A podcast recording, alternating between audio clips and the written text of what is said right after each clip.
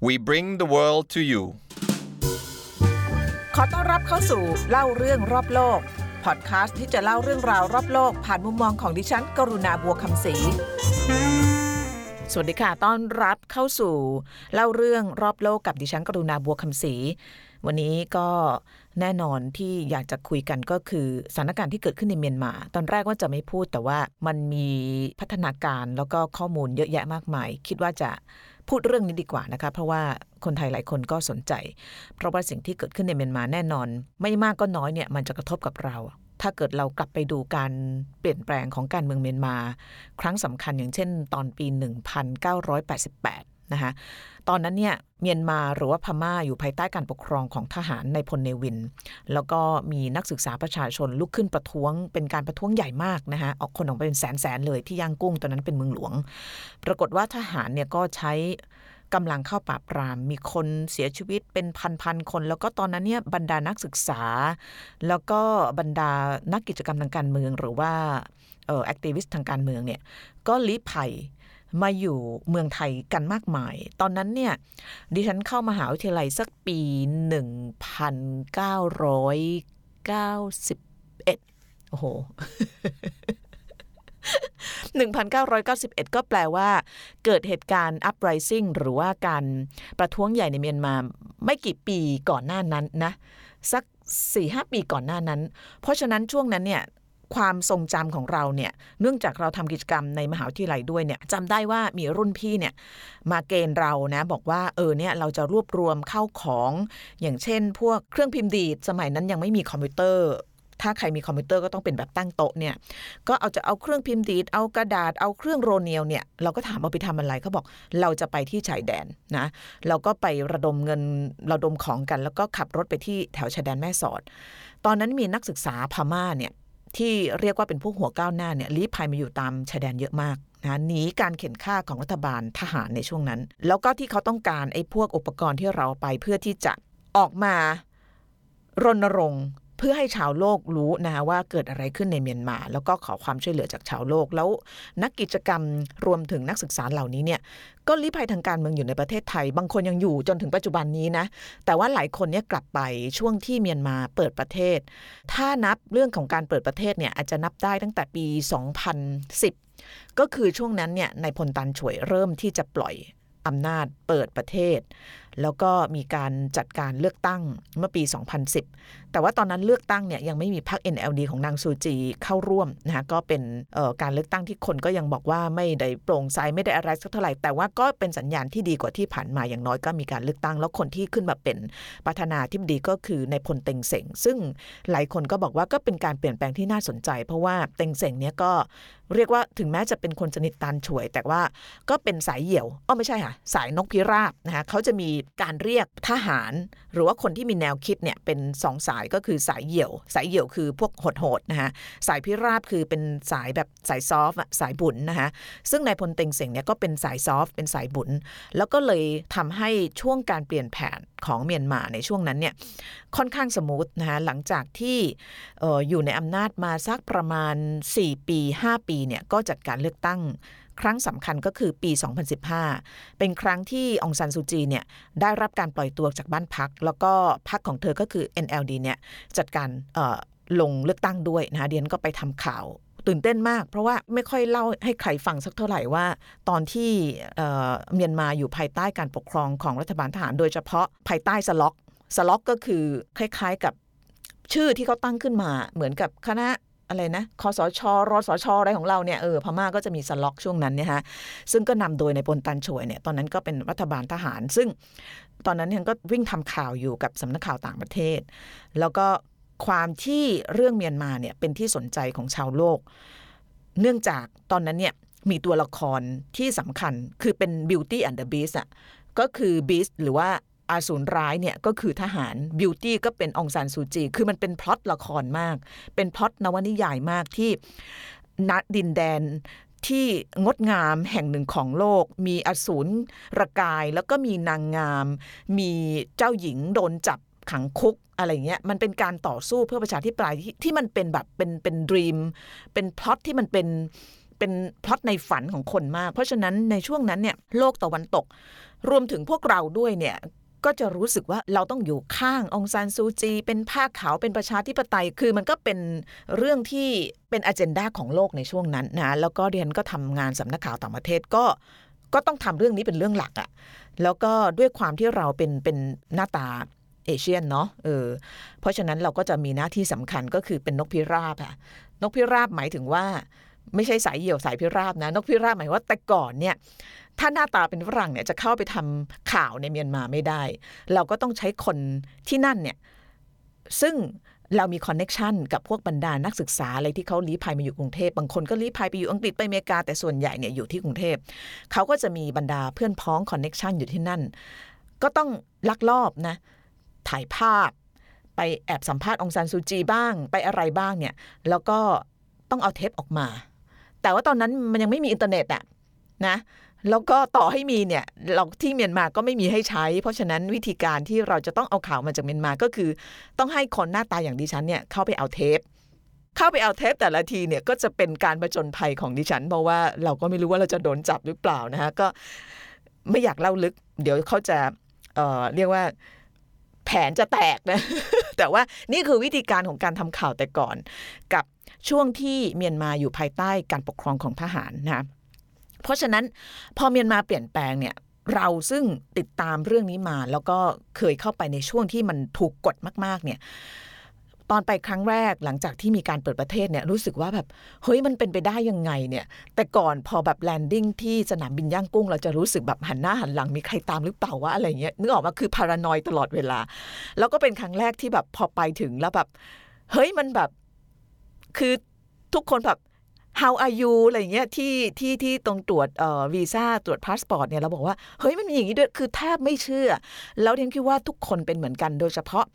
คนเมียนมา ที่เขารู้สึกว่าเฮ้ยมันเป็นการเปลี่ยนแปลงที่แบบ มันเป็นสปริงอะมันเป็นแบบชีวิตใหม่อะนะแล้วมันก็อยู่ไม่นานนะคะวันจันทร์ที่ผ่านมา ก็ปรากฏว่ายึดอำนาจอีกครั้ง นี่ก็เลยทำให้เข้าใจได้นะคะ ตัวดิฉันเนี่ยเข้าใจได้ว่าทำไมคนเมียนมาเนี่ยถึงกลัว มีสองคำก็คือโกรธแล้วก็กลัว โกรธก็คือว่าแหมเราอุตส่าห์มาออกมาจากขุมนั้นได้แล้วเนี่ยทำไมต้องดึงเรากลับไปอีก อันที่สองคือกลัว คนที่บอกว่ารัฐบาลทหารแล้วยังไง อันนี้ไม่เคยรู้จักรัฐบาลทหารพม่านะฮะ เอาเป็นว่าแบบเด็กที่ทำงานที่บ้านเนี่ยก็เป็นเป็นเป็นน้องมาจากเมียนมา เขาก็เล่าให้ฟังว่าเอางี้แล้วกันพี่สมัยก่อนหนูกลับบ้านเนี่ยช่วงที่พรรค NLD ยังไม่ได้เป็นรัฐบาลเนี่ยหนูนั่งรถจากแม่สอดไปเมียวดีเนี่ย หนูต้องหลบใต้เบาะรถน่ะ เพราะว่าหนูเป็นผู้หญิง แล้วก็จะมีทหารเนี่ยตั้งด่านตรงไหนก็ได้ตามใจชอบ แล้วก็จะเรียกเงิน แล้วถ้าเห็นผู้หญิงที่ชอบใจเนี่ยก็จะถูกลวนลาม อันนี้แค่แค่เรื่องเดียวนะ แล้วน้องก็เล่าว่าแล้วหลังจากที่เลือกตั้งเสร็จเรียบร้อยปี 2015 เนี่ย พอหนูกลับไปเนี่ยมันก็ไม่มีภาพแบบนั้นอีกแล้ว อันนี้เอาแค่ชีวิตคนธรรมดาเนี่ยยังไม่นับรวมถึงเรื่องโอกาสในเรื่องการงานเรื่องอะไรต่างๆ มากมายเนี่ย เพราะนั้นจึงเข้าใจได้ว่าทำไมคนพม่า หรือคนเมียนมาเนี่ยเขากลัวมากที่จะต้องกลับไปอยู่ภายใต้การปกครองของรัฐบาลทหาร เพราะว่าคือต้องใช้คำว่าโหด ต้องใช้คำนี้โหดนะแล้วก็ตอนนั้นก็คือประเทศถูกปิดตาย โลกภายนอกรู้น้อยมากว่าอะไรเกิดขึ้นที่นั่นนะคะอันนี้ก็คือก็คืออารมณ์ของคนเราก็เลยเห็นการที่ประชาชนเนี่ยออกมาต้องบอกว่าเป็นน้ำหนึ่งใจเดียวกันมากในการออกมาประท้วงนะคะแล้วก็ไม่มีเจเนอเรชันด้วยนะคะถ้าเกิดดูข่าวเนี่ยไม่ใช่เฉพาะเป็นการประท้วงของคนรุ่นใหม่ แต่ว่าคนแก่คนเฒ่าเนี่ยโกรธมาก เพราะว่าคนรุ่นนี้เองเนี่ยเขาผ่านมาเยอะตั้งแต่ยุคนายพลเนวิน มาถึงตันช่วย มาถึงอะไรเนี่ยแล้วจนกระทั่งพรรค NLD เข้ามาเนี่ยก็เหมือนกับเออลืมตาอ้าปากได้ อย่างน้อยก็ในแง่ว่าไม่ต้องกลัวเวลาจะออกจากบ้านนึกออกไหมคะยังไม่ต้องพูดถึงเรื่องเศรษฐกิจบางคนอาจจะเถียงได้ว่ามันก็ไม่ดีดีขึ้น แต่ว่านั้นไปเถียงกันทีหลัง แต่ว่าอย่างน้อยในเรื่องของความรู้สึกว่าเราไม่ต้องหวาดระแวง ว่าจะถูก ใช้อำนาจอย่างมิชอบหรือว่าแบบเถื่อนๆเมื่อไหร่ก็ได้เนี่ย อันนี้ก็เลยเข้าใจได้ว่าทำไมภาพที่ออกมาของคนเมียนมา มันมีความพรักพร้อมมากในแง่ของทั้ง generation เก่าแก่จนถึงเด็กรุ่นใหม่นะคะ ซึ่งเพิ่งเขาจะหายใจได้เมื่อ4-5 ปีที่ผ่านมานี่เองนะคะ อันนี้ก็คือสถานการณ์ที่เกิดขึ้นในเมียนมา ซึ่ง ก็น่าติดตาม เพราะว่าพัฒนาการเนี่ยมันค่อนข้างไปแบบน่าสนใจมาก เพราะว่าตอนนี้ประท้วงเกิดขึ้นทุกวัน แล้วก็ใช้วิธีการแบบ civil disobedience หรือว่าอารยะขัดขืน ก็คุยกับเพื่อนที่นั่นเขาก็อธิบายนะคะว่าที่เขาต้องใช้วิธีการแบบนี้เนี่ยเพราะว่าเขาก็มีบทเรียนในการประท้วงครั้งใหญ่ ๆ ที่ผ่านมา โดยเฉพาะเขามักจะยกตัวอย่างปี 1988 ว่าถูกฆ่าตายเนี่ยมันไม่คุ้ม แล้วมันก็ยากที่จะ ไปต่อสู้กับคนที่เขามีกำลัง เพราะฉะนั้นเขาจะต่อสู้แบบอารยะ ต่อสู้แบบใช้สติปัญญาแล้วก็สมองนะเพราะฉะนั้นเราจะเห็นวิธีการขัดขืน วิธีการต่อต้านและการประท้วงของชาวเมียนมาที่น่าสนใจมากตั้งแต่ออกมาเคาะหม้อเคาะไหเคาะภาชนะนะคะอันนี้น่าสนใจมากเพราะว่าคุยกับเพื่อน ว่าทำไมเธอต้องเคาะหม้อเคาะไหกันบางคนเคาะจนพังแล้วต้องไปซื้อใหม่เนี่ยเขาก็บอกว่าเธอไม่รู้หรอว่า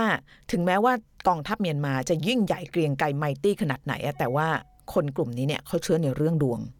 เชื่อในเรื่องโหราศาสตร์ แล้วการเคาะมอเคาะไหของเราเนี่ยในทางเอเชียอาเซียนที่นับถือพูดผีเนี่ยคือการเชื่อว่าเคาะไล่วิญญาณชั่วร้าย เพราะฉะนั้น คนพวกนี้ไม่อยากถูกมองว่าเป็นวิญญาณชั่วร้าย เพราะนั้นก็คือเหมือนกับเอาหนามยอกหนามองคือทำอะไรก็ได้ที่เป็นสัญลักษณ์ที่เป็นเล่นกับความเชื่อนะของคนเนี่ยก็ฉลาดนะเป็นวิธีการที่เขาเลือกมา แล้วก็เป็นวิธีการที่ทำได้แล้วก็ไม่ผิดกฎหมาย เพราะว่าถึงแม้ว่าในเมียนมาจะมีกฎหมายที่ฝรั่งเขาเรียกว่า ridiculous หรือว่าแบบน่าขบขันหลายอย่างเนี่ยแต่ว่าไอ้ตีหม้อตีไหตีอะไรเนี่ยมันไม่ผิดกฎหมาย ยกเว้นเขาจะออกมาว่าตีหม้อผิดกฎหมายไอ้ตีหม้อเคาะหม้อตีหม้อผิดกฎหมาย เคาะหม้อผิดกฎหมายนะคะนอกเหนือจากนี้นะคะอันนี้คนคนคนรุ่นเขาเรียกคนคนแก่คนเฒ่าคนอายุห้าสิบขึ้นเนี่ยจะใช้วิธีการตีตีอีกละเคาะหม้อเคาะไหส่วนคนรุ่นใหม่เนี่ยเก่งในเรื่องของการใช้เทคโนโลยีนะก็จะออกมาทางทวิตเตอร์ทางอะไรเงี้ยแล้วก็ใช้วิธีการรณรงค์ทางโซเชียลมีเดียซึ่งเราจะเห็นโลกของความเก่าความใหม่ มันมันกลมกลืนกัน ซึ่งนี่ว่ามันเป็นปรากฏการณ์ที่น่าสนใจมากนะคะทีนี้ปัญหาเนี่ยปัญหาก็คือว่าก่อนหน้านี้เมื่อเมื่อสักครู่ที่เล่าไปว่าคนเมียนมาส่วนใหญ่รู้สึกว่า พอพัก NLD ขึ้นมาเนี่ยชีวิตดีขึ้นอย่างน้อยก็เรื่องความปลอดภัย แต่ว่ามันก็ไม่ได้ใสสะอาดพอเอาที่สุดแล้วในทางการเมืองเนี่ยต้องยอมรับว่าสี่ห้าปีที่ผ่านมาเนี่ยโลก รวมถึงตัวดิฉันด้วยเนี่ยซึ่งแต่ก่อนเนี่ยเวลาเข้าไปเมียนมาก็มักจะมีคนฝากนูเทล่าไปนะฮะแล้วก็ฝากไปให้คนที่นั่น เพราะว่าคนที่นั่นชอบกิน หรือไม่ก็เครื่องสำอางยี่ห้อหนึ่งที่คนที่นั่นชอบใช้เดียนก็บางทีก็จะถือไปให้เขา แล้วก็จะรู้สึกว่าเขาเป็นเรียกว่าอะไรเป็นไอดอลนะคะเป็นบิวตี้อะที่ต่อสู้กับ The Beast แต่พอ reality หรือความจริงมันเกิดขึ้นคือตอนที่องซันซูจี ชนะเลือกตั้งเข้าไปเป็นรัฐบาล มันก็ทำให้คนที่มองอะไรเป็นขาวเป็นดำเนี่ยรู้สึกว่าเออเราพลาดไป เพราะว่าต้องยอมรับว่า 5 ปีที่ผ่านมาเนี่ยถึงแม้ว่าคนเมียนมาจะเทิดทูนนางองซานซูจีขนาดไหน แต่ว่าโลกภายนอกไม่ได้คิดแบบนั้น โดยเฉพาะปัญหาที่เกิดขึ้นกับมุสลิมโรฮิงญา ซึ่งเรื่องนี้เนี่ยเนียนก็ไปตามข่าวติดตามมาตลอดนะคะช่วงปี 2017 เนี่ย ปรากฏว่าจริง ๆ มันก็มีปัญหามี conflict เกิดขึ้นเรื่อยมา คือเรื่องพม่ามัน complex มันซับซ้อนมาก เพราะว่ามีกลุ่มชาติพันธุ์มีอะไรต่างๆนานาแต่ว่าวันนี้จะพูดเรื่องเฉพาะโรฮิงญานะคะก็จริง ๆ แล้วคนที่ทำเรื่องนี้ลงมือสั่งเนี่ยก็คือนายพลมินอองหลายเนี่ยแหละผอบอสูงสุด เพียงแต่ว่าคนก็คาดหวังว่าองซานซูจีเนี่ยจะไม่เห็นด้วยกับการกระทำการทารุณกรรม การไป เข็นฆ่าจนกระทั่งเขาต้องทิ้งบ้านเกิดทิ้งบ้านเรือน แล้วก็ต้องอพยพ แล้วอพยพไปเนี่ยมันเยอะมากนะเจ็ดแสนแปดแสนคนนี้ฉันไปที่ค่ายกุตุปลองที่บังคลาเทศเนี่ย พอไปถึงแล้วแบบกับช่างภาพยืนมองแล้วบอกว่า คือแบบคือเกิดมาไม่เคยเห็นอะไรแบบเนี้ยคือคนที่เพิ่งหนีออกมาจากบ้านตัวเอง แล้วมาอยู่รวมกัน ห้าแสนหกแสนคนที่เดียวกัน แล้วอยู่แบบนึกออกมาคือ ที่มันก็ไม่ได้ใหญ่แล้วทุกคนก็เบียดเสียดยัดเยียดคือ ความรู้สึกเราตอนนั้นเนี่ยเราเราไม่คิดเลยว่าเราเราจะเห็นภาพแบบนี้เกิดขึ้นในศตวรรษที่ 21 แล้วก็เกิดขึ้นใกล้บ้านเรามากนะคะแล้วเราก็ไม่เข้าใจว่าทำไมคนที่เราคิดว่าเข้าใจในเรื่องของมนุษยธรรม อย่างองซานซูจีเนี่ยจะไม่เห็นตรงนี้ นะแล้วหลังจากเราไปที่กุตุปาลองเนี่ยเราก็กลับมาที่เมียนมา ก็ไปพูดคุยกับผู้คนที่เมียนมาว่าเออคิดยังไงกับกับภาพที่เราไปเห็นที่บังกลาเทศ แล้วไอ้สิ่งที่เราได้ยินเนี่ยก็ทำให้เราอกหักมาก คือตอนนั้นคนเมียนมาประมาณสัก 90%หรือ 95%หรือ 99%ที่เราคุยด้วยเนี่ยมองว่าเป็นเรื่องถูกต้องแล้วที่เขาต้องรับผลแบบนี้ มันก็เขาเรียกย้อนแย้งอะนะตอนนั้นเราบอกว่าเราอกหักมาก เรากลับมาเนี่ยเราเราเป็นไอ้นี่เลย ซึมเศร้าอ่อนๆ คือมันมันกระแทกใจเรามากนะมันกระแทกใจเรามาก การการที่เรารู้สึกว่าแบบเราไปเห็นภาพอย่างนี้มา เรารู้จักคนนี้มาแล้วทำไมเขามาคิดแบบนี้แม้กระทั่งactivist ทางการเมือง ซึ่งเคยต่อสู้ในปี 1988 มินโกนายเนี่ยคนนี้เป็นอันดับสองลงจากซูจีแล้วก็ไปสัมภาษณ์เขา เราก็ไม่คิดว่าเขาจะคิดแบบนี้ว่าการเข่นฆ่าโรฮิงญาหรือการผลักดันเขาออกไปเนี่ยเป็นเรื่องที่ถูกต้องนะคะเพราะฉะนั้น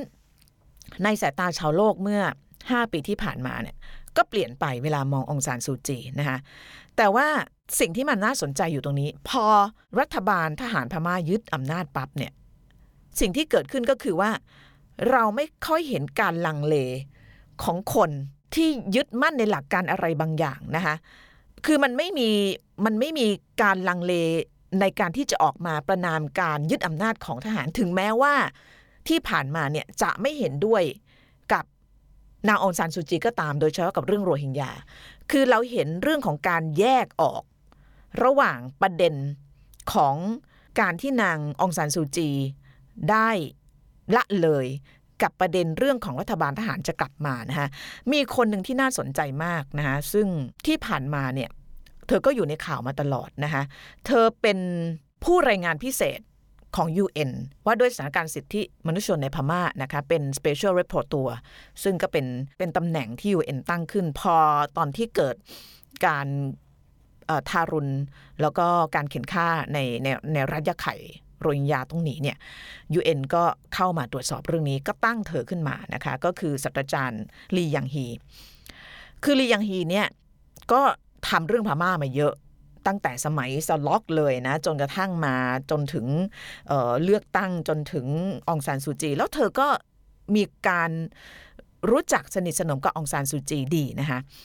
เธอเคยบอกนะคะบอกว่าเธออกหักเหมือนกันนะคะเป็นหนึ่งคนที่อกหักจากองซานซูจีนะคะเพราะว่าตอนนั้นเนี่ยเธอพยายามเข้าไปตรวจสอบ เรื่องของการที่ทหารใช้กำลัง บางคนเรียกเลยนะคะว่าเป็นการฆ่าล้างเผ่าพันธุ์ เธอเนี่ยเข้าพบกับองซานซูจี แล้วเธอเล่าให้ฟังในรายการของสถานีโทรทัศน์ PBS ของสหรัฐ บอกว่าคุยกับดอซูนะคนที่นั่นจะเรียกเธอดอซู ดอซูก็คือแม่นะคะแม่ซูแม่ซูจีดอซูจี แล้วองซานซูจีพูดกับเธอบอกว่าพวกโรฮิงญาเนี่ยกุเรื่องขึ้นมาเอง ไม่เป็นความจริง แล้วก็กล่าวหาว่า UN เนี่ย bias หรือว่าเอียงนะคะรับข้อมูลฝ่ายเดียว พอลียังฮีบอกนะคะว่าอยากจะให้ความช่วยเหลือเข้าไปถึงโรฮิงญาให้มากกว่านี้เนี่ยปรากฏว่าดอซูเสียงแข็งนะคะเขาบอกใช้เสียงขึ้นเสียงเลยบอกว่า ถ้ามาด้วยคำอธิบายแบบ UN แบบนี้อีกเนี่ยคุณจะไม่มีทางเข้าถึงพวกเขาหรอก ตอนนั้นเนี่ยคือตัวแทน UN เจ้าหน้าที่อะไรเนี่ยไม่สามารถที่จะเดินทางเข้ารัฐยะไข่ได้ ถ้าเกิดไม่ได้รับอนุญาตจากรัฐบาลนะเพราะฉะนั้นลียังฮีบอกว่าตอนนั้นเธอตกใจมากที่ได้ยินแบบนี้ คิดว่าดอซูหรือว่าองซานซูจีพูดเล่น แต่ว่าไม่พูดเล่นนะคะแล้วก็เธอออกมาพูดทีหลังบอกว่า ฉันเป็นนักการเมือง ฉันไม่ใช่ beauty ที่โลก portray หรือว่าว่าที่ฉันเป็น เราคือนักการเมืองนะคะลียังฮีบอกในรายการ PBS บอกว่าดอซูเนี่ยเป็นนักการเมืองที่เป็นคือเข้ากระดูกเลยนะ เป็น a politician to her bones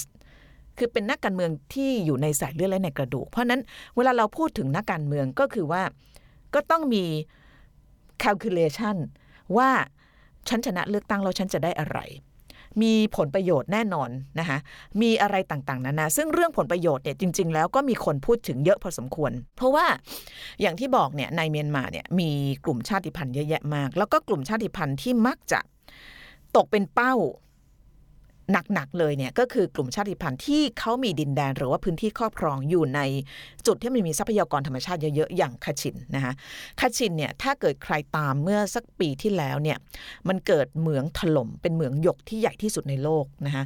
พม่าเนี่ยส่งออกหยกเป็นอันดับหนึ่งของโลก มีทรัพยากรธรรมชาติเยอะมาก แล้วก็เหมืองหยกเนี่ยส่วนใหญ่จะอยู่ในพื้นที่ของของคาชินนะคะในรัฐคาชิน คนคาชินเนี่ยเขาเคยให้สัมภาษณ์ กับทางอันนี้ขออนุญาตยกมา จากสำนักข่าวชายขอบนะคะซึ่งเขามีโอกาสไปสัมภาษณ์ ผู้นำของคชินเลขาธิการร่วมสภาแห่งชาติคชิน ให้สัมภาษณ์หลังจากที่มีเหตุการณ์เหมืองหยกถล่มนะคะบอกว่าจริง ๆ แล้วเนี่ยที่ผ่านมาในช่วงก่อนที่พรรค NLD จะขึ้นมาเป็นรัฐบาลเนี่ยพวกเขาเนี่ยไม่ค่อยได้อะไร ไม่ค่อยได้ประโยชน์ จากไอ้เหมืองที่มันเป็นทรัพยากรธรรมชาติมากสักเท่าไหร่หรอก เพราะว่ากองทัพพม่าเนี่ยคือคนได้รับสัมปทานนะคะแล้วก็ที่ผ่านมาก็กอบโกยผลประโยชน์ เพราะว่าทหารพม่าก็จะทำธุรกิจด้วยผ่านองค์กรที่เป็นกึ่งกึ่งรัฐเนี่ยสองแห่งด้วยกันนะซึ่งองค์กรกึ่งกึ่งรัฐอันเนี้ยนะคะเขาก็มีอันหนึ่งที่มาเป็นเจ้าของสัมปทานรวมถึงสัมปทานเหมืองหยก ในรัฐขชินด้วย คนที่เป็นเลขาธิการของขชินเนี่ยร่วมสภาแห่งชาติขชินเนี่ยเขาเคยบอกว่าเขาเคยคาดหวังนะว่า หลังจากรัฐบาลพรรค NLD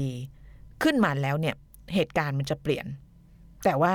มันไม่ได้เปลี่ยนมากนะคะ ทหารก็ยังเข้ามาเป็นผู้ทรงอิทธิพล แถมบางส่วนก็เป็นผู้ทรงอิทธิพลในพรรครัฐบาล NLD อีก นะคะที่เล่าเรื่องนี้เนี่ยก็แค่อยากจะบอกว่าในการเมืองเนี่ยไม่ว่าจะเป็นการเมืองที่ไหนเนี่ยมันมันยังไงอะมันมีความเป็นสีเทาเกือบทั้งหมดนะนักการเมือง ultimately หรือว่าในที่สุดเนี่ยก็ถ้าเกิดเราบอกว่าเป็นนักการเมืองแล้วเนี่ยเหมือนดอดอซูหรือว่าองซานซูจีบอกว่าฉันเป็นนักการเมืองแล้วเนี่ยนั่นแปลว่าคุณจะไม่สามารถคาดหวังถึง ภาพในอุดมคติที่เราเคยคาดหวังได้นี่ออกมาเราจะบอกว่าทำไมไม่ทำอย่างนู้นทำไมไม่ทำอย่างนี้เนี่ยไม่สามารถทำได้ เพราะว่าทุกเรื่องที่เขาคิดเนี่ยเขาต้องมี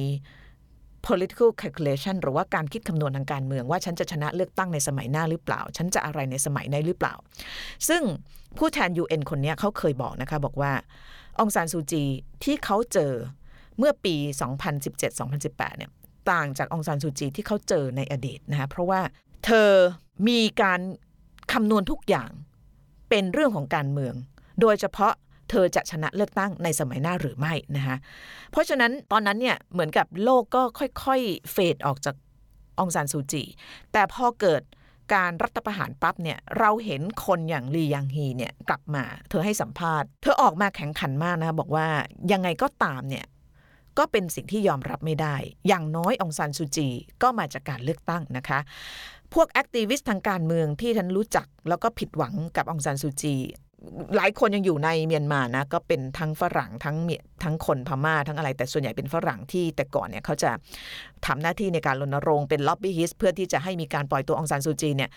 เวลาไปเข้าไปในเมียนมา แล้วเจอคนกลุ่มเนี้ยเขาก็จะจับกลุ่มนั่งกินเบียร์แล้วก็ แสดงอาการอกหักกันอะว่าทำไมดอซูของฉันเป็นแบบนี้ แต่ว่าในที่สุดแล้ว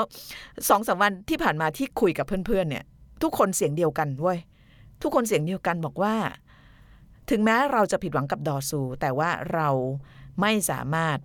ทิ้งหลักการก็คือการต่อต้าน การยึดอำนาจอย่างผิดกฎหมายของรัฐบาลทหารมาในครั้งนี้ได้นะฮะก็แสดงสปิริต ที่สูงมาก ก็น่าสนใจว่าเหตุการณ์ครั้งนี้มันจะ evolve หรือว่าก้าวไปอย่างไรนะคะทั้งการประท้วงต่อต้านแบบ civil disobedience ของคนเมียนมา แล้วก็ประชาคมโลกที่พยายามจะกดดัน ซึ่งในส่วนตัวดิฉันเนี่ย เหมือนกับอ่อนมากอะ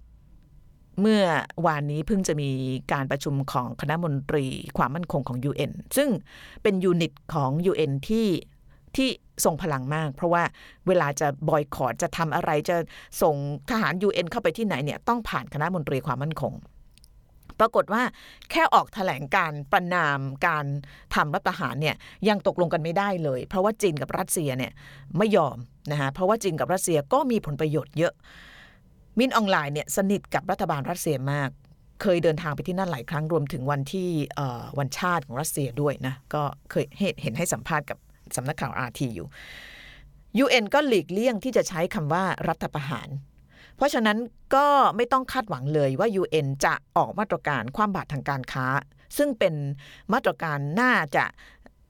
ได้ผลที่สุดถ้าเกิดอยากจะกดดันรัฐบาลทหารพม่านะคะเพราะว่าถ้าความบาตรทางการค้านั่นแปลว่าเงินที่มันเคยไหลเข้าประเทศเนี่ยมันจะไม่มา แต่ถ้าเกิด UN ไม่ทำสหรัฐไม่ทำในแง่ของการความบาตรทางการค้าเนี่ยทหารก็ ก็น่าจะยังแข็งแรงอยู่ แล้วก็การต่อสู้การขัดขืนของประชาชนก็น่าจะยากขึ้นนะคะเอาละค่ะวันนี้ลาไปก่อนเดี๋ยวสัญญาว่าเดี๋ยวอาทิตย์หน้ามาพูดเรื่องขุมทรัพย์ทหารพม่าให้ฟังค่ะ วันนี้สวัสดีค่ะ